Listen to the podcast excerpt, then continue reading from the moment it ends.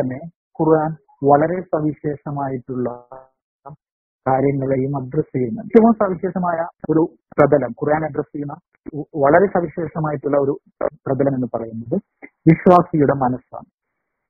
എല്ലാ വിശ്വാസികളുടെയും മനസ്സിനെയാണ് അത് അഭി- അഭിസംബോധന ചെയ്യുന്നത് ഓരോ വിശ്വാസിയും വായിക്കുന്ന ഖുർആൻ ആ ഖുർആൻ ആ വിശ്വാസിയുടെ മനസ്സിൽ അഡ്രസ് ചെയ്യുന്നത് വ്യത്യസ്തമായിട്ടുള്ള ആശയങ്ങളെയും വ്യത്യസ്തമായിട്ടുള്ള അനുഭൂതികളെയും വ്യത്യസ്തമായിട്ടുള്ള താത്വികമായിട്ടുള്ള അല്ലെങ്കിൽ ദാർശനികമായിട്ടുള്ള ബോധങ്ങളെയാണ്. അപ്പോ ഉദാഹരണം പറഞ്ഞു കഴിഞ്ഞാൽ അതിന് ഒരു ആയിട്ട് ഖുർആനിൽ പറയുന്ന ഖുർആൻ എന്ന് പറയുന്നത് അല്ലെങ്കിൽ വെളിപാട് എന്ന് പറയുന്നത് ഷിഫാവുൻ ലിമാ ഫിസുദൂർ അത് സൂറത്തിൽ യൂനിസിൽ അമ്പത്തി ഏഴാമത്തെ വചനം. അതായത് ഓരോ ആത്മ ഒരു സുദൂർ സദർ അതായത് നമ്മുടെ ഹൃദയത്തിന് ഉള്ള ഷിഫായാണ് അഥവാ ഒരു മരുന്നാണ് എന്നോട് പറയുന്ന ഒരു സംഭവമാണ് അപ്പൊ ഹൃദയത്തിന് മരുന്നാവണമെങ്കിൽ എല്ലാവരുടെയും ഹൃദയത്തിനുള്ള ഒരു വാക്സിൻ ആയിട്ടല്ല ഖുർആൻ അത് പറയാം Quran is not a vaccine for all heart but it addresses each heart separately അത് കുറച്ചും കൂടെ വ്യക്തമായിട്ട് പറഞ്ഞു തരുന്ന ഒരു പുസ്തകമാണ് നദീബ് കിർമാനിയുടെ ടെറർ ഓഫ് ഗോഡ് എന്ന് പറയുന്ന പുസ്തകം. അതിൽ ഈ മനുഷ്യാവസ്ഥകളുടെ ഒരു ഇതെന്ന് വെച്ച് കഴിഞ്ഞാൽ മനുഷ്യന്റെ മൊത്തം ചരിത്രം എടുത്തു നോക്കുകയാണെങ്കിൽ മനുഷ്യാവസ്ഥകളെ നമുക്ക് കാണാൻ കഴിയുന്നത് പെയിന് സഫറിങ് ആയിട്ടാണ്. അത് ചരിത്രത്തിൽ ഉടനീളം ഈ ഒരു സംഭവമുണ്ട്. സഫറിങ് പെയിൻ ഉണ്ട്.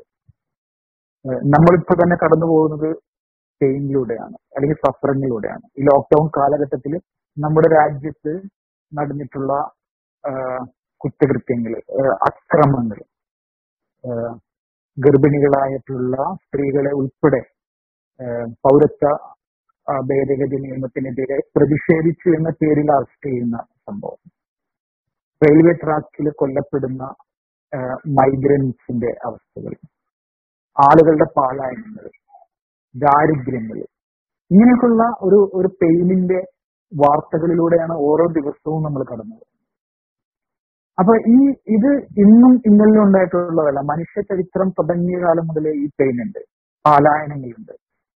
മനുഷ്യന്റെ അതിജീവനത്തിന് തുരങ്കം വെക്കുന്ന ഭരണകൂടത്തിന്റെ ഇടപെടലുകൾ ഉണ്ടായിട്ടുണ്ട്. അപ്പൊ ഈ ഒരു ചെയിനിന്റെ സമയത്ത് നവീത് കിർമാനിയുടെ പുസ്തകം ചോദിക്കുന്നത് ഇങ്ങനെ ഒരു പെയിനും സഫറിങ്ങും സൃഷ്ടിക്കാൻ അള്ളാഹു സൃഷ്ടിക്കുന്നുണ്ടെങ്കിൽ അതാ ഈ പെയിനും സഫറിങ്ങും ഉണ്ടാക്കുന്നത് അള്ളാഹു ആണെങ്കിൽ അള്ളാഹു ഇങ്ങനെയാണ് കാരുണ്യവാനാകുക. ഇനി അള്ളാഹു കാരുണ്യവാനാണെങ്കിൽ ഇതൊന്നും അള്ളാഹു സൃഷ്ടിക്കുന്നതല്ല എന്ന് വെക്കേണ്ടി വരും. അപ്പൊ ചരിത്രത്തിൽ അള്ളാഹു ഇടപെടുന്നില്ല എന്ന് പറയേണ്ടി വരും. അപ്പൊ അങ്ങനെയാണെങ്കിൽ അള്ളാഹു എങ്ങനെയാണ് ഓൾമൈറ്റി ആവുക? ഈ ഒരു ചോദ്യം ഇതിനെയാണ് തിയഡാലിറ്റി എന്ന് പറയുന്നത്. അതായത് അള്ളാഹുവിന്റെ മേഴ്സിയെയും അള്ളാഹുവിന്റെ ശക്തിയെയും നമ്മൾ ഒരു കോൺഫ്ലിക്റ്റിംഗ് ആയിട്ടുള്ള ഒരു ഇതിലൂടെ നോക്കി കാണുമ്പോഴുണ്ടാവുന്ന ഒരു പ്രശ്നം. ഈ പ്രശ്നത്തെ എങ്ങനെയാണ് സോൾവ് ചെയ്യാന്നുള്ള ഒരു പോയിന്റിൽ നിന്നുകൊണ്ടാണ് നവീദ് കിർമാനിയുടെ ടെറർ ഓഫ് ഗോഡ് എന്ന് പറയുന്ന പുസ്തകം തുടങ്ങുന്നത്. നവീദ് കിർമാനി ജർമ്മനിയിൽ താമസിക്കുന്ന ഇറാനിൽ നിന്ന് കുടിയേറിയ ഒരു ചിന്തകൻ. അദ്ദേഹത്തിന്റെ പുസ്തകം അൻസലറിന്റെ ലിറ്റററി പ്രൈസ് ഒക്കെ കിട്ടിയിട്ടുള്ള ഒരു എഴുത്തുകാരനാണ്. അദ്ദേഹം പബ്ലിക് ഇന്റലക്ട് അപ്പൊ അദ്ദേഹം ഈ പുസ്തകത്തിൽ ഫരീദുദ്ദീൻ അത്താർ അതുപോലെ തന്നെ സൂഫി കലാമുകൾ സംസാരിക്കുന്ന ആളുകൾ. ഇവരെ വെച്ചിട്ട് നവീദ് കിർമാനി പറയുന്നത് പറയുന്നത് ഒരു മെറ്റഫർ എന്നുള്ള നിലയ്ക്ക്. പെയിൻ അനുഭവിക്കുന്നവർക്കും സഫറിങ് അനുഭവിക്കുന്നവർക്കും അവരുടെ ഹൃദയത്തിലേക്ക് ഹൃദയവുമായിട്ട് നേരിട്ട് സംവദിക്കുന്ന ഒരു ചെയ്യുന്നത് ഖുർആൻ ഖുർആൻ വായിക്കുമ്പോഴാണല്ലോ നമ്മൾ ദൈന അള്ളാഹുവിന്റെ കലാമ് മനുഷ്യന് വായിക്കുമ്പോഴാണ് നമ്മൾ അള്ളാഹുവുമായിട്ട് നിസ്കാരം കർമ്മത്തിന് അപ്പുറത്തേക്ക് ഒരു കോൺവെർസേഷൻ വരുന്നത്. അപ്പൊ ഈ കോൺവെർസേഷനിലൂടെ നമ്മൾ നമ്മുടെ പെയിനാണ് ഖുർആനിൽ അന്വേഷിക്കുന്നത് പെയിനിന്റെ സോഴ്സ് ആണ് അന്വേഷിക്കുന്നത്. എന്തുകൊണ്ടാണ് ഇങ്ങനെ സംഭവിക്കുന്നത്?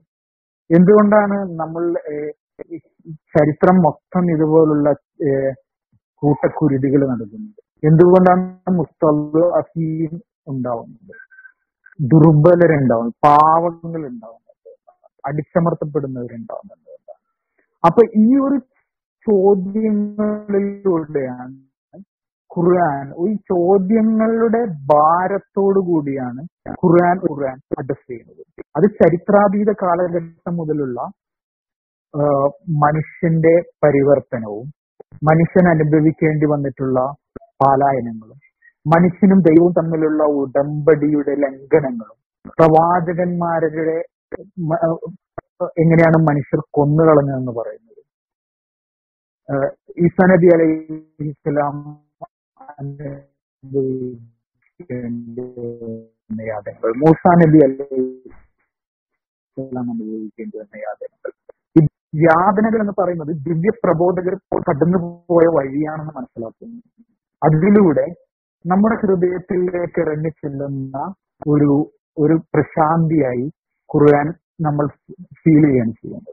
അതാണ് അതുകൊണ്ടാണ് ഖുർആൻ നമ്മളുടെ മനസ്സിനെ ഒരു ഷിഫ ആണ് എന്ന് പറയാനുള്ള കാരണം.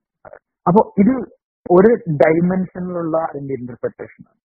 അതുകൊണ്ട് ജലാലുദ്ദീൻ റൂമി അദ്ദേഹത്തിന്റെ മസ്നദിയിൽ പറയുന്നൊരു എല്ലാ പ്രവാചകന്മാരെയും കുറിച്ച് പറയുമ്പോൾ എല്ലാ പ്രവാചകന്മാരും എല്ലാ പ്രവാചകന്മാരുടെയും ബയോഗ്രഫിയാണ് ഖുറാൻ എന്ന് പറയുന്നത്. Is the each person's biography എന്ന് കുറെ എന്ന് ഒരു പുതിയ മസ്നദി ആ. വിവർത്തനത്തിൽ കാണുന്നുണ്ട്. പക്ഷെ അതുപോലെ തന്നെ ഓരോ മനുഷ്യന്റെയും ബയോഗ്രഫിയാണ് ഓരോ മനുഷ്യനും അനുഭവിച്ചുകൊണ്ടിരിക്കുന്ന മന സങ്കീർണതകളുടെ ബയോഗ്രഫിയാണ് അതായത് നമ്മൾ കടന്നു വന്നിട്ടുള്ള പല നമ്മളുടെ തന്നെ ജീവചരിത്രത്തിന്റെ മുഹൂർത്തങ്ങൾ നമുക്ക് ഖുർആന്റെ ആയിട്ട് കാണാൻ കഴിയും. നമ്മൾ ഇന്റർ ടെക്സ്റ്റ് എന്ന് പറയുന്ന ഒരു സംഭവമുണ്ട്. ഇന്റർ ടെക്സ്റ്റാലിറ്റി എന്ന് പറഞ്ഞിട്ട് സാഹിത്യ ചിന്തയിൽ വരുന്ന ഒരു ഒരു സംഭവമുണ്ട്. ഒരു ലിറ്റററി തിയറിയിൽ വരുന്ന. ഇന്റർ ടെക്സ്റ്റാലിറ്റി എന്ന് പറയുന്നത് ഒരു ടെക്സ്റ്റിനെ ആ ടെക്സ്റ്റിനകത്ത് പരിമിതപ്പെടുത്താതിരിക്കുക എന്നുള്ളതാണ്. ആ ടെക്സ്റ്റിനെ ടെക്സ്റ്റിന്റെ അപ്പുറത്തേക്ക് വലിക്കുന്നുണ്ട്. നമ്മളിപ്പോ ഖുർആൻ എന്ന് പറയുന്ന ഇപ്പോ മസ്നവിനെ കുറിച്ചിട്ട് പറയുന്നത് അത് പേർഷ്യൻ ഭാഷയിലെ ഖുർആനാണ് അപ്പൊ ഖുർആൻ ഒരു ഇന്റർ ഇന്റർ ടെക്സ്റ്റൽ റെഫറൻസ് ആണ് മസ്നവി. ഖുർആന്റെ മറ്റൊരു ഇന്റർ ഇന്റർ ടെക്സ്റ്റൽ റെഫറൻസ് എന്ന് പറയുന്നത് വിശ്വാസിയുടെ ജീവിതം തന്നെയാണ്. ഇനി ഖുറാനിലൂടെ അല്ലാതെ ഒരു ഖുറാൻ നമുക്ക് ചരിത്രത്തിൽ നിന്ന് മാറിയിട്ട് അകന്നു മാറിയിട്ട് നമുക്ക് ഒരു വലിയ മാളിക പണിത് അതിനകത്ത് എല്ലാ വിഭവങ്ങളും ശേഖരിച്ചു വെച്ച് വാതിലൊക്കെ അടച്ചു പൂട്ടി ഏഹ്, ഒരു ലോക്ക്ഡൌൺ. ശരിക്കും പറഞ്ഞാൽ അങ്ങനെ ഒരു ലോക്ക്ഡൌണിൽ ജീവിക്കുന്ന ആളുകളുണ്ട്. ചരിത്രത്തിൽ മൊത്തം ഒരു ലക്ഷറിയുടെ ലോക്ക്ഡൌണിൽ ജീവിച്ചിരുന്ന ആളുകൾ. നമുക്ക് അങ്ങനെ ചരിത്രത്തിൽ നിന്ന് മുഖം തിരിച്ചിട്ട് ജീവിക്കാൻ കഴിയും. അപ്പോ അങ്ങനെയുള്ള ഒരാളെയല്ല ഖുർആൻ അഡ്രസ് ചെയ്യുന്നത്. ഖുർആൻ അഡ്രസ് ചെയ്യുന്നത് ചരിത്രത്തിലൂടെ ജീവിച്ചു പോകുന്ന മനുഷ്യരാണ്. അപ്പൊ അത് ആ അങ്ങനെ ജീവിച്ചു പോകുന്ന മനുഷ്യർക്ക് ഖുർആൻ വായിക്കുമ്പോൾ തന്റെ തന്നെ ഒരു ബയോഗ്രഫി എന്നുള്ള നിലയ്ക്ക് അത് വായിക്കാൻ കഴിയും. എത്രത്തോളം എന്ന് പറഞ്ഞു കഴിഞ്ഞാൽ കടലിൽ ജീവിക്കുന്ന മത്സ്യത്തിന് ആ കടൽ വെള്ളം ഏതുപോലെയാണോ അതുപോലെയാണ് ഖുർആൻ ഓരോ വിശ്വാസിയുടെയും എന്നുള്ള ഒരു കാര്യം ജലാലുദ്ദീൻ ഭൂമി അടിവരയിടുന്നുണ്ട്. അപ്പൊ എന്താണ് ശരിക്കും പറഞ്ഞു കഴിഞ്ഞാൽ ഞാൻ ആദ്യത്തെ ടോക്കിൽ സൂറത്തുൽ ബുറൂജ് പ്രധാനപ്പെട്ട പ്രമേയമായിട്ട് എടുത്തിട്ടാണ് പറഞ്ഞത്. അപ്പൊ അതിൽ കുറെ ചോദ്യങ്ങൾ എനിക്ക് വന്നിട്ടുണ്ടായിരുന്നു. അതിൽ സൂറത്തിൽ ബുറൂജിൽ വരുന്ന ഒരു റിപ്പീറ്റഡ് ആയിട്ട് വരുന്ന ഖുറാനിലെ നമ്മൾ വായിക്കുമ്പോൾ നമുക്ക് കാണാൻ കഴിയുന്ന ഒരു പ്രത്യേകത ഒരു സൂറത്തിൽ ഒരു വാചകം അല്ലെങ്കിൽ ഒരു വാക്ക് വളരെ റിപ്പീറ്റ് ചെയ്യപ്പെടുന്നതാണ്. ആ വാക്ക് തന്നെ ഖുറാനിന്റെ ആദ്യം മുതൽ അവസാനം വരെ റിപ്പീറ്റ് ചെയ്യപ്പെടുന്നുണ്ടാവും അങ്ങനെ റിപ്പീറ്റ് ചെയ്യപ്പെടുമ്പോൾ നമുക്ക് അതിനകത്ത് ഒരു ആശയപരമായിട്ടുള്ള ഒരു കോർത്തിണക്കൽ അതിൽ നിന്ന് മനസ്സിലാവാം.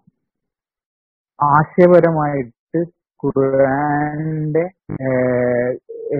ജൈവികപരമായിട്ട് അല്ലെങ്കിൽ ജൈവികതയെ കോർത്തിണക്കുന്ന കുറെ വാക്കുകൾ പ്രത്യക്ഷപ്പെടാറുണ്ട്. ആ ഈ അതുകൊണ്ടാണ് ഈ വാക്കുകളെ ഒരു സെമാന്റിക് ട്രീ അല്ലെങ്കിൽ അർത്ഥശാസ്ത്രപരമായ വൃക്ഷം എന്നുള്ള ഒരു സങ്കല്പത്തിലൂടെ തോഷിഹിക്കോയിസിനെ കോയിസിനെ പോലുള്ള ആളുകൾ ഇത് വിശദീകരിച്ചിട്ടുള്ളത് അപ്പൊ ആഹ് ഇപ്പൊ സൂറത്തിൽ ബുറൂജിൽ വരുന്ന മനുഷ്യന്റെ ജീവിതവുമായി ബന്ധപ്പെട്ടിട്ടുള്ള ഒരു റിപ്പീറ്റഡ് ആയിട്ട് വരുന്ന ഒരു വാക്കാണ് ഷഹാദത്ത് എന്ന് പറയുന്നത്. സൂറത്തുൽ ബുറൂജിന്റെ സന്ദർഭം പണ്ട് പണ്ട് പണ്ട് എന്താണ് ബിന്നവാസിന്റെ കാലഘട്ടത്തിൽ ക്രൈസ്തവർക്കെതിരെ യഹൂദര് നടത്തിയിട്ടുള്ള ഒരു പീഡനത്തിന്റെ സംഭവം. ഇതിൽ ഇത് ഈ- ഫിഗർ ആരാണ്?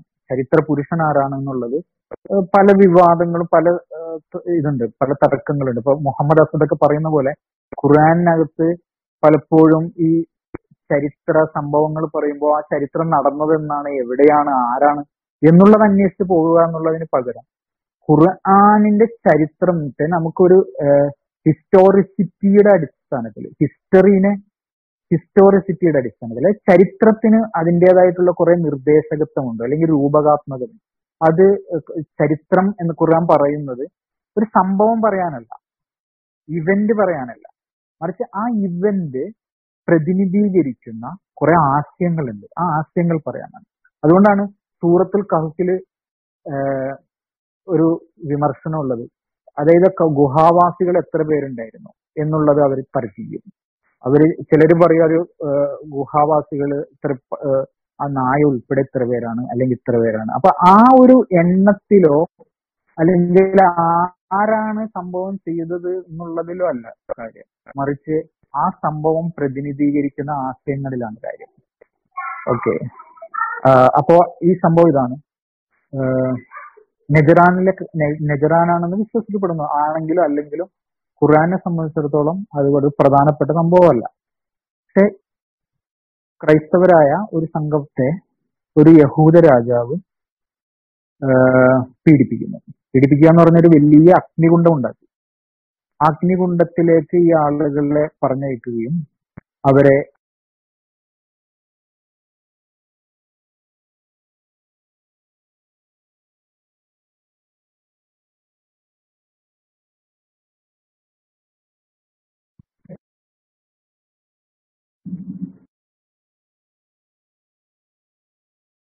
ഷാഹിദിൻ എന്ന് പറഞ്ഞു കഴിഞ്ഞാൽ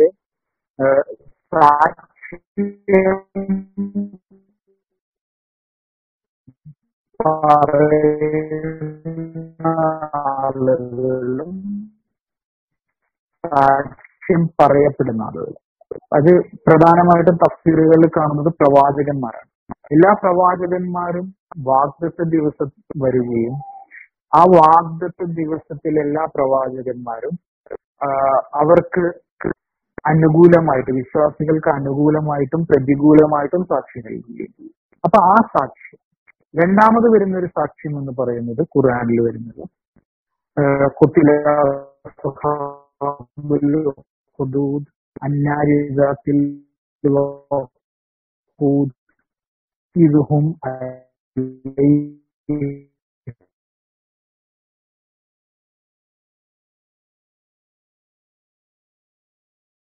قعود وهم على ما يفعلون بالمؤمنين شهود نعم അതായത് അവർ ഒരു വലിയ അഗ്നികുണ്ഡം ഉണ്ടാക്കി അവർ ആ അഗ്നികുണ്ഡത്തിന് ചുറ്റുമിരുന്നു. അവർ മനുഷ്യരോട് വിശ്വാസികൾ ബിസിനസ് ചെയ്തു. അതായത് നമ്മൾ ബിസിനസ് ചെയ്യുന്നത് ഇതുപോലുള്ള ടോർച്ചറുകളും ജനസൈറ്റ്സുമാണ് ആയിരിക്കും അള്ളാഹുവിന്റെ സാക്ഷ്യം വരുന്നത്. അല്ലെങ്കിൽ അള്ളാഹുവിന്റെ എല്ലാ കാര്യങ്ങളും കാണുന്നു എന്നുള്ള അർത്ഥത്തിൽ അള്ളാഹു അല കുലി വലഹും ജഹന്നമ വലഹും അദാബുൽ ഹരിഫ് ഇന്നലെ ദിനാമനു വാങ്ങൽ وما نقموا منهم إلا يؤمنوا بالله العزيز الحميد الذي له ملك السماوات والأرض والله على كل شيء شهيد അവിടെയും അള്ളാഹുവിന്റെ സാക്ഷ്യം പറയുന്നത് എല്ലാ കാര്യങ്ങളും അള്ളാഹു സാക്ഷ്യം നിൽക്കുന്നുണ്ട് അള്ളാഹുവിന്റെ സാക്ഷ്യം എന്ന് പറയുന്നത് നൈതികതയുടെ സാ- സാക്ഷ്യമാണ് ആ നൈതികതയുടെ സാക്ഷ്യമാണ് മനുഷ്യൻ ഭൂമിയിൽ നിർവഹിച്ചു കൊള്ളാം എന്നുള്ള ഉടമ്പടിയിലൂടെ വന്നു സാക്ഷ്യം അപ്പോ പക്ഷെ നമ്മൾ ഭൂമിയിൽ വന്നപ്പോ നടത്തിയിട്ടുള്ള സാക്ഷ്യം എന്ന് പറയുന്നത് ജനസൈഡ് കൊണ്ടുള്ള സാക്ഷ്യമാണ് അല്ലെങ്കിൽ ഉൾമു കൊണ്ടുള്ള സാക്ഷ്യമാണ് മനുഷ്യ ചരിത്രം മൊത്തം ഉൾമു കൊണ്ടുള്ള ഒരു സാക്ഷ്യമാണ് അതിനപ്പുറം ഖുർആാനിൽ പലപ്പോഴായിട്ട് പറയുന്നത് റിപ്പീറ്റഡ് ആയിട്ട് പറയുന്നത് നിങ്ങൾ ഉൾമു കൊണ്ടല്ല സാക്ഷ്യം നിൽക്കേണ്ടത് ഷുഹദ. നീതി കൊണ്ടാണ് സാക്ഷ്യം നിൽക്കേണ്ടത് എന്നുള്ളതാണ്. നീതി എന്ന് പറയുന്ന നീതിബോധം. ആ നീതിയുക്തമായ തീർപ്പുകളിലൂടെയാണ് മനുഷ്യൻ സാക്ഷ്യം ചെയ്യേണ്ടത് അത് ഒരു ആലങ്കാരികമായ ആപേക്ഷികമായ അർത്ഥത്തിലുള്ള ഒരു അല്ലെങ്കിൽ ഒരു റിലേറ്റീവായ അർത്ഥത്തിലുള്ള ഒരു സാക്ഷ്യമല്ല. ആ സാക്ഷ്യം അബ്സൊല്യൂട്ട് ആയിട്ടുള്ള സാക്ഷ്യമാണ് മനുഷ്യന്റെ ഓരോ പ്രവർത്തനങ്ങളിലും ഓരോ ചലനത്തിലും കടന്നു വരേണ്ട നൈതിക ബോധത്തിന്റെ സാക്ഷ്യമാണ്. അപ്പൊ ചരിത്രം നിൽക്കുന്ന സാക്ഷ്യം എന്ന് പറയുന്നത് ഉൾമിന്റെയും അക്രമത്തിന്റെയും കൂട്ടക്കുരുതികളുടെയും സാക്ഷ്യമാണ് പകരം മനുഷ്യനോട് കൽപ്പിക്കപ്പെടുന്നത്. അല്ലെങ്കിൽ അള്ളാഹു മനുഷ്യർക്ക് വേണ്ടി വിധിച്ചിട്ടുള്ളത് നീതിയുടെ സാക്ഷ്യമാണ് അല്ലെങ്കിൽ മനുഷ്യൻ മനുഷ്യനോട് പുലർത്താൻ പറയുന്ന സാക്ഷ്യവും നീതിയുടെ സാക്ഷ്യമാണ് ആ സാക്ഷ്യം ചെയ്യുന്നുണ്ട്. ആ സാക്ഷ്യത്തിന് ഉറപ്പ് പറയുന്ന. ആ സാക്ഷ്യത്തിന് അനുകൂലമായും പ്രതികൂലമായും സാക്ഷി നിൽക്കുന്നവരായിട്ടാണ് പ്രവാചകർ നമ്മൾ പല ഡയമെൻഷനിലുള്ള സാക്ഷ്യത്തിന്റെ ഡയമെൻഷനുകളാണ് ഈ ആയത്തിലൂടെ വരുന്നത്. പക്ഷെ ഖുറാനിൽ മൊത്തം ആദ്യം മുതൽ അവസാനം വരെ ഈ ഒരു തീം ഈ ഒരു പ്രമേയം ചുരു പക്ഷെ അത് നമ്മൾ ആ ഒരു പ്രമേയത്തിന്റെ അടിസ്ഥാനത്തിൽ ഖുറാനിലേക്ക് സ്വയം തുറന്നുകൊണ്ട് സ്വയം മനസ്സ് സമർപ്പിച്ചുകൊണ്ട് നമ്മളുടെ മൊത്തം ചരിത്ര ഭാരങ്ങളെയും നമ്മളുടെ മൊത്തം യാതനകളുടെയും മൊത്തം പീഡനങ്ങളെയും നമ്മൾ അഡ്രസ് ചെയ്യുന്ന എല്ലാ പ്രശ്നങ്ങളെയും മനസ്സിൽ ആവാഹിച്ചിട്ട് ഖുറാനിന്റെ മുമ്പിൽ നമ്മൾ സ്വയം വിധേയപ്പെടാൻ കഴിയും. എങ്കിൽ മാത്രമാണ് നമുക്ക് ഒരു പക്ഷേ അതിൽ നിങ്ങൾക്ക് ഒരു ഷിഫ അറിയാൻ കിട്ടുള്ളൂ ഈ നീതിയെ കുറിച്ച് പറയുമ്പോൾ അല്ലെങ്കിൽ ക്രിസ്റ്റിനെ കുറിച്ച് പറയുമ്പോൾ വളരെ പ്രധാനപ്പെട്ട ഒരു വചനമാണ് സൂറത്ത് റഹ്മാൻ എന്ന് പറയുന്നത്. അതിൽ വരുന്ന റിപ്പീറ്റഡ് ആയിട്ട് വരുന്ന ഒരു വേരുണ്ട്. ആ വേര് മറജ എന്ന് പറയുന്ന റൂട്ടിൽ വരുന്ന. അതായത് അതിൽ റിപ്പീറ്റഡ് ആയിട്ട് വരുന്ന ഒരു ഫ്രേസ് ഉണ്ട്. എന്ന് പറയുന്ന ഒരു word. അത് കൂടാതെ അതിൽ റിപ്പീറ്റഡ് ആയിട്ട് വരുന്ന ഒരു അക്ഷരമാണ് മറജ എന്ന് പറയുന്നത് അപ്പൊ ആദ്യം പറയുന്നത് മർജൽ ബഹ്റൈനി അല്ല അതിന് മുമ്പ് മറജ വരുന്നത് ഖലക്കൽ ഇൻസാന മിൻ സൽസാലിൻ കൽ ഫഹാർ വഖലക്കൽ ജാന്ന മിൻ മാരിജിൻ മിന്നാർ നാർ എന്ന് പറയുന്ന ഒരു അവിടെ നിന്നാണ് ആദ്യമായിട്ട് വചനം വരുന്നത് ഈ മറജ എന്ന് പറഞ്ഞാൽ അതിന്റെ അർത്ഥം അത് ഒരു പൊതുവെ പറയുന്ന ഒരു മിക്സ്ചർ എന്നാണ്. മിക്സ് ചെയ്യാന്നുള്ള അതായത് അഗ്നിയുടെ ഏതോ ഒരു മിശ്രിതത്തിൽ നിന്നാണ് ജിന്നിനെ സൃഷ്ടിക്കപ്പെടുന്നത് എന്ന് പറയുന്നത്. അപ്പൊ മനുഷ്യനെ കളിമണ്ണിൽ നിന്നും അതുപോലെ ജിന്നിനെ അഗ്നിയുടെ ഒരു മിശ്രിതത്തിൽ നിന്നും ഒരു മിക്സ്ചറിൽ നിന്നും എടുത്തു സൃഷ്ടിച്ചു. പിന്നീട് ഈ മറക വരുന്ന രണ്ടാമത്തേത് മറജൽ ബഹ്റൈനി എൽത്തക്കിയ. അവിടെ ആ അർത്ഥം കുറെ കൂടി വ്യക്തമാണ്. അതായത് രണ്ട് കടലുകളെ കൂട്ടിച്ചേർത്തു.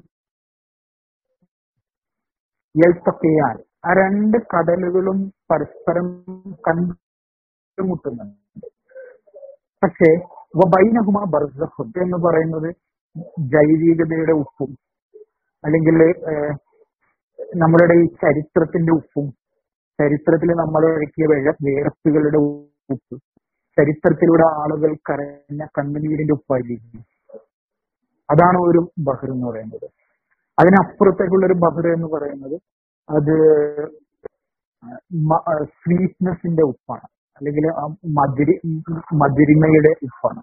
ആ മധുരിമ എന്ന് പറയുന്നത് ദൈവത്തിന്റെ വാഗ്ദാനത്തിന്റെ ആ വാഗ്ദാനം എന്ന് പറഞ്ഞു കഴിഞ്ഞാൽ മുസ്തദ് അസീമിന് ഭൂമിയിൽ അധികാരം നൽകുമെന്നും ഇവിടെ അള്ളാഹുവിന്റെ സത്യത്തിന് രക്തം കൊണ്ടോ രക്തം എന്ന് പറയുന്നത് നൈതികതയുടെ രക്തമാണ്. നീതിക്ക് വേണ്ടി ഒഴുക്കുന്ന രക്തം കൊണ്ട് നമ്മളുടെ ജീവിതം കൊണ്ട് നമ്മൾ നൽകുന്ന സാക്ഷ്യത്തിന് അള്ളാഹു അവന്റെ പ്രതിഫലം നൽകുമെന്നുള്ള ഒരു വാഗ്ദാനം.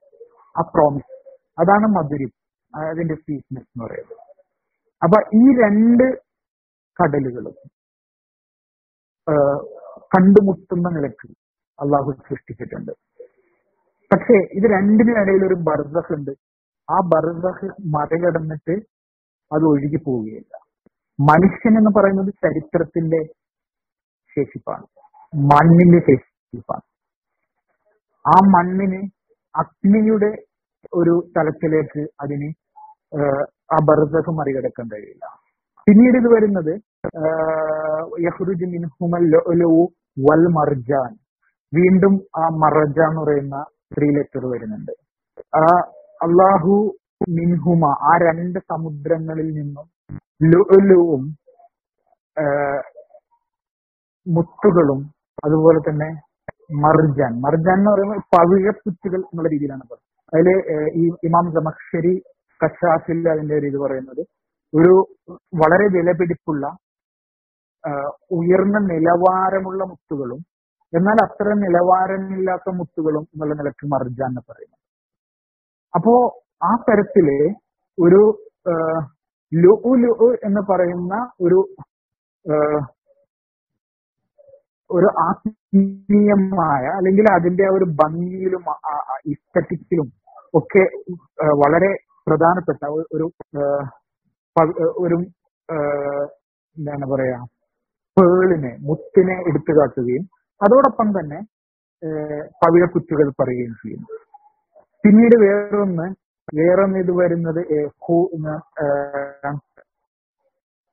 വലഹുന്ന കാസിറാത്തു തർത്തി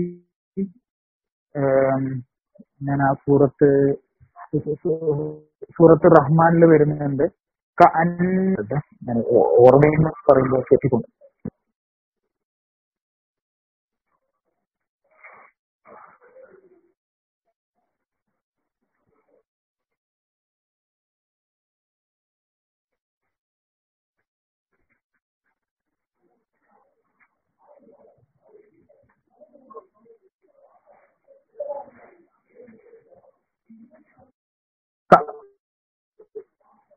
ഫീഹിന്ന ഖാസിറാത്തു തർഫി ലം യത്മിഷ്ഹുന്ന ഇൻസും ഖബ്ലഹും വലാ ജാൻ കഅന്നഹുന്നൽ യാഖൂത്ത് വൽ മർജാൻ എന്ന് പറയുന്ന ഒരു സംഭവം. അവിടെയും മർജാൻ വരുന്നുണ്ട്. പൊതുവെ നമ്മൾ അത് മനസ്സിലാക്കിയിട്ടുള്ളത് ഹൂറിലീങ്ങളെ കുറിച്ചിട്ടാണ്. കണ്ണുകൾ താഴ്ത്തുന്ന ഇണകളെ കാണുമ്പോൾ കണ്ണുകൾ താഴ്ത്തുന്ന ഇതിനു മുമ്പ് മനുഷ്യരോ ജിന്നുകളോ സ്പർശിച്ചിട്ടില്ലാത്ത സ്ത്രീകൾ. എന്നുള്ള അർത്ഥത്തിലാണ് അത് വ്യാഖ്യാനിച്ചിട്ടുള്ളത് പക്ഷെ അത് ആ വ്യാഖ്യാനം വളരെ ഒരു തഫ്സീറിന്റെ തലത്തിൽ നിന്നുള്ള ഒരു വ്യാഖ്യാനമാണ്. അതിനപ്പുറത്തേക്കൊക്കെ കാരണം ഇത് സ്വർഗത്തിനെ കുറിച്ച് പറയുമ്പോ വലിമൻ ഹാഫ മക്കാമ റബ്ബിഹി ജന്നത്താൻ. അള്ളാഹുവിനെ ഭയപ്പെടുന്നവർക്ക് രണ്ട് സ്വർഗങ്ങളുണ്ട് രണ്ട് സ്വർഗത്തിന്റെ രണ്ട് കഴിവ് കൈവഴികളുണ്ട്. അല്ലെങ്കിൽ രണ്ട് സ്വർഗങ്ങളുണ്ട് അവിടെയാണ് ഇവർ മർജാൻ ആയിട്ടുള്ള മർജാനെ പോലുള്ള സ്ത്രീകളെ കാണുന്നത് അല്ലെങ്കിൽ ഈ ഹൂറിലിങ്ങളെ കാണുന്നത്. കുറച്ചുകൂടെ കഴിഞ്ഞിട്ട് പറയുന്നു. വമിൻ ദൂനി ഹിമ ജന്നത്ത ഇത് രണ്ടും അല്ലാത്ത ഈ രണ്ട് സ്വർഗങ്ങളും അല്ലാത്ത രണ്ട് സ്വർഗങ്ങളും കൂടിയാണ്. അവിടെ എത്തുമ്പോ ഈ ഹൂറിന്റെ ട്രാൻസ്ഫോർമേഷൻ ഭയങ്കര രസമാണ്. അതിൽ പറയുന്നത് ഫീഹിന്ന ഹൈറാത്തുൻ ഹിസാൻ എന്നാണ്. അവിടെ വരുന്നൊരു വചനം ഹൈർ ഈ ഹൈറാത്ത് എന്നുള്ള അപ്പൊ ഈ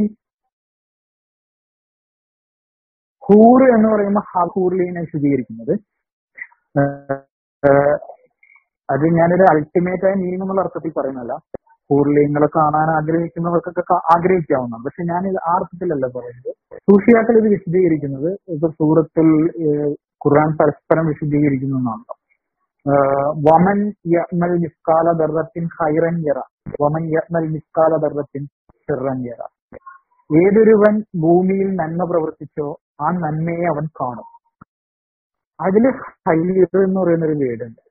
അപ്പൊ ഈ ഒരേ റൂട്ടാണ് ഇതിൽ അപ്പൊ ശരിക്കും പറഞ്ഞു കഴിഞ്ഞാൽ അള്ളാഹുവിനെ ന്റെ കാണാൻ പോകുന്ന അള്ളാഹുവിന്റെ തിരുമുൾക്കാഴ്ചക്ക് പോകുന്ന ആ ഒരു ഒരാളെ സംബന്ധിച്ച് ഒരു നെഫ്സിനെ സംബന്ധിച്ചിടത്തോളം ആ നെഫ്സ് ഭൂമിയിൽ നിർവഹിച്ച സാക്ഷ്യത്തിന്റെ ഒരു റിഫ്ലക്ഷൻ കാണുകയാണ് അവിടെ. ഞാൻ എങ്ങനെയാണ് അതിനെ മനസ്സിലാക്കുന്നത്? നമ്മളിവിടെ ചെയ്തു പോയ അമലുകളെ നേരിട്ട് കാണുക.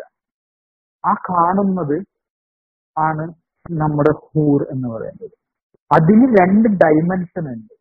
അതിലെ ആദ്യത്തെ ഡൈമെൻഷൻ എന്ന് പറയുന്നത് ഹിസ്റ്റോറിക്കൽ ഡൈമെൻഷൻ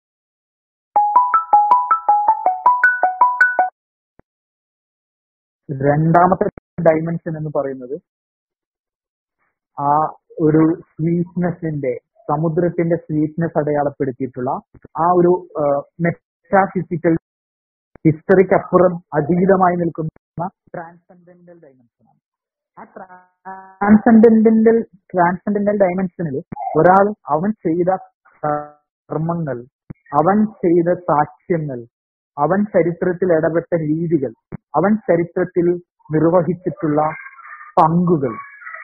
അവൻ ചരിത്രത്തിൽ പീഡിതർക്ക് വേണ്ടി എന്ത് കൊടുത്തു എന്നുള്ളതിന്റെ സാക്ഷ്യം. ആ ഒരു സാക്ഷ്യത്തെ മുന്നിൽ കാണുമ്പോഴാണ് ആ ഒരു സ്വർഗീയമായ അവസ്ഥ അല്ലെങ്കിൽ ഹൂറിൽ ഈൻ എന്ന് വിശേഷിപ്പിക്കുന്ന അവസ്ഥ. കണ്ണുകൊണ്ട് നമ്മൾ ചെയ്ത നന്മയെ കാണുക എന്നുള്ള ഒരു അർത്ഥത്തിലും നമുക്കതിനെ വായിക്കാവുന്നതാണ്. അപ്പൊ ആ ഒരു ഡയമെൻഷനിലേക്ക് വിശ്വാസി പോവുക.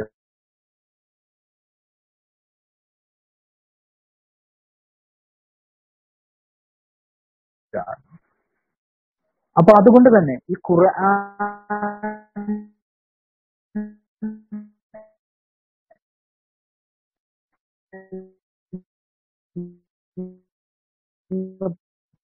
പറയുന്നത്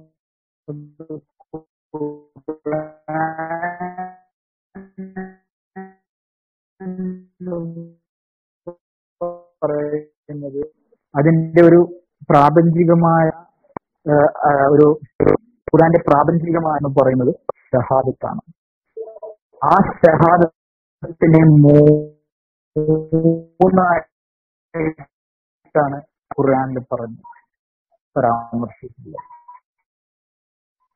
ഒന്ന് അള്ളാഹുവിന്റെ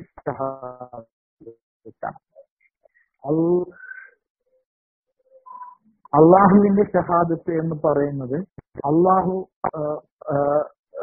സൂറത്ത് റഹ്മാനിൽ തന്നെ എന്താണ് അള്ളാഹുവിന്റെ ഷഹാദത്ത്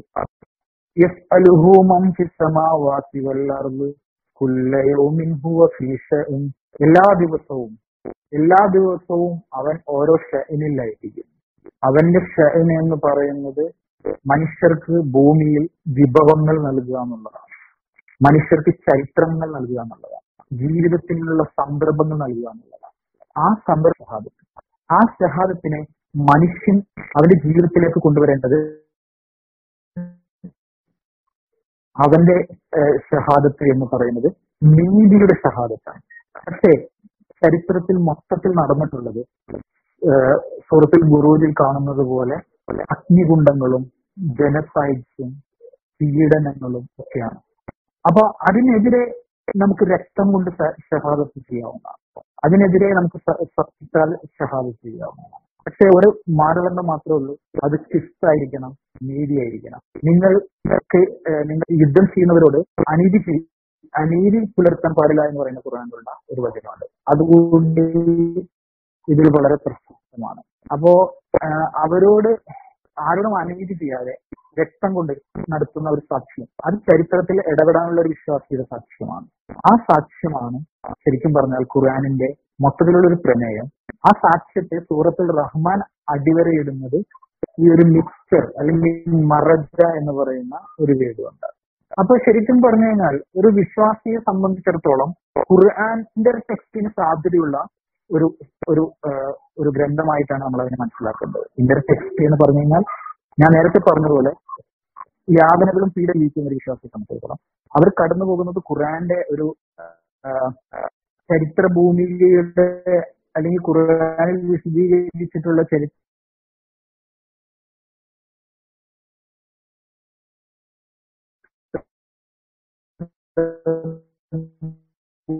ഭൂമികയുടെ ഒരു ഒരു ഒരു ലെവലിലൂടെയാണ്. അപ്പൊ അത് ശരിക്കും പറഞ്ഞു കഴിഞ്ഞാൽ വിശ്വാസിയെ സംബന്ധിച്ചിടത്തോളം അതൊരു ഇന്റർ ടെക്സ്റ്റ് ആണ് കാശ്മീരിലും പലസ്തീനിലും ജീവിച്ചിരിക്കുന്ന ഓരോ വിശ്വാസിയും അവരനുഭവിക്കുന്ന ഓരോ യാതനയും ഓരോ പീഡനവും ഖുറാന്റെ ഇന്റർടെക്സ്റ്റ് ആണ് നമ്മൾ അർത്ഥങ്ങളെ അവിടെ നമ്മളുടെ എത്തിക്കൽ ആയിട്ടുള്ള സ്റ്റാൻഡിനെ കുറിച്ചുള്ള ഒരു ചോദ്യം. ഒരു വലിയ പല തരത്തിലുള്ള ഇടപെടലുകളാവും ചരിത്രത്തിൽ ഒരു ഒരേപോലെ ഇടപെടാവൂ എന്നൊന്നുമില്ല അത് പല തരത്തിലുള്ള ഇടപെടലുകളാവാം. ഞാൻ എല്ലാ തരത്തിലുള്ള ഇടപെടലുകളും പീഡന പീഡിതർക്ക് വേണ്ടിയിട്ട് ആശയത്തവർക്ക് വേണ്ടിയിട്ട് ദരിദ്രർക്ക് വേണ്ടിയിട്ട് ചെയ്യുന്ന എല്ലാ ഇടപെടലുകളും അതിന്റെ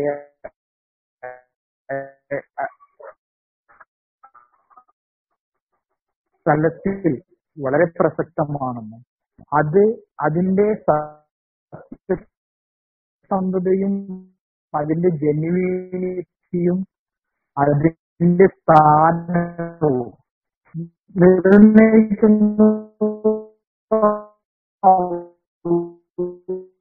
മാത്രമാണ്. ആ ഇടപെടൽ മൗദ് ആയ ദിവസത്തിൽ അല്ലെങ്കിൽ വാഗ്ദത്തം ചെയ്യപ്പെടുന്ന ദിവസത്തിൽ ഷാഹിദും മഷൂർ പ്രവാചക ഇവരുടെ ഇടപെടൽ എന്ന് പറയുന്നത് നീതിയുടെ ഇടപെടലായിരുന്നു എന്നുള്ളത് പ്രവാചകന്മാർ സാക്ഷി ചെയ്തു അപ്പോ അതിനപ്പുറം നമുക്ക് അതറിയാനുള്ള ഒരു മാനദണ്ഡം എന്ന് പറയുന്നത് മീസാൻ മാത്രമാണ്. അതാണ് റഹ്മാനികമായിട്ടുള്ള അല്ലെങ്കിൽ ഭൗതികമായിട്ടുള്ള അളവുകൾ കൊണ്ടുള്ള ഒരു മീസാനല്ല. സുഹൃത്ത് റഹ്മാനിൽ പറയുന്ന വസ്ത്രമാണ് ഈ ആകാശത്തെ കുറിച്ച് പറയുമ്പോഴാണ് മീസാനെ കുറിച്ച് പറയുന്നത്. അതുകൊണ്ട് നമുക്ക് ഭൗതികമായ മാനദണ്ഡങ്ങൾ വെച്ചുകൊണ്ട് നമുക്ക് നമ്മളുടെ ഇടപെടലുകൾ അളക്കാൻ കഴിയില്ല. ആ ഒരു മാനദണ്ഡം എന്ന് പറയുന്നത് മെറ്റാഫിസിക്കലായ ട്രാൻസെൻഡന്റൽ ആയ ചരിത്രത്തിന് അതീതമായ ഒരു മാനദണ്ഡത്തിൽ നിന്ന് മാത്രമാണ് നമുക്ക് ഇടപെടലുകളെ കുറിച്ച് പറയാൻ കഴിയുള്ളൂ. പക്ഷെ ആ ഇടപെടലുകൾ മോശമാണെന്നോ ആ ഇടപെടലുകൾ ഉപദ്രവകരമാണോ എന്ന് പറയ തീരുമാനിക്കുന്നത് പ്രവാചകന്മാരാണ് അപ്പൊ എല്ലാ തരത്തിലുമുള്ള ഇടപെടലുകൾ ആ ഇടപെടലുകൾ ചരിത്രത്തിലൂടെയുള്ള ഷഹാദത്തിന്റെ ഇടപെടലുകളെ കുറിച്ചിട്ടാണ് ഖുർആൻ നമ്മളോട് പറയുന്നത്. അപ്പൊ അതിന് ഖുർആൻ എന്ന് പറയുന്നതിനെ നമുക്കൊരു ഇന്റർ ടെക്സ്റ്റ് എന്നുള്ള നിലയ്ക്ക് അല്ലെങ്കിൽ പ്രാപഞ്ചികമായ മൊത്തം പുസ്തകങ്ങളിലൂടെയും അല്ലെങ്കിൽ അറിവുകളിലൂടെയും കോൺവെർസേഷനിലൂടെയും ഇടപെടലുകളിലൂടെ കമ്മ്യൂണിറ്റീസിലൂടെ പല പീഡിതരുടെ പല പല നെറ്റ്വർക്കുകളിലൂടെ നമ്മളുടെ ആശ അവരുമായി പുലർത്തുന്ന ആ-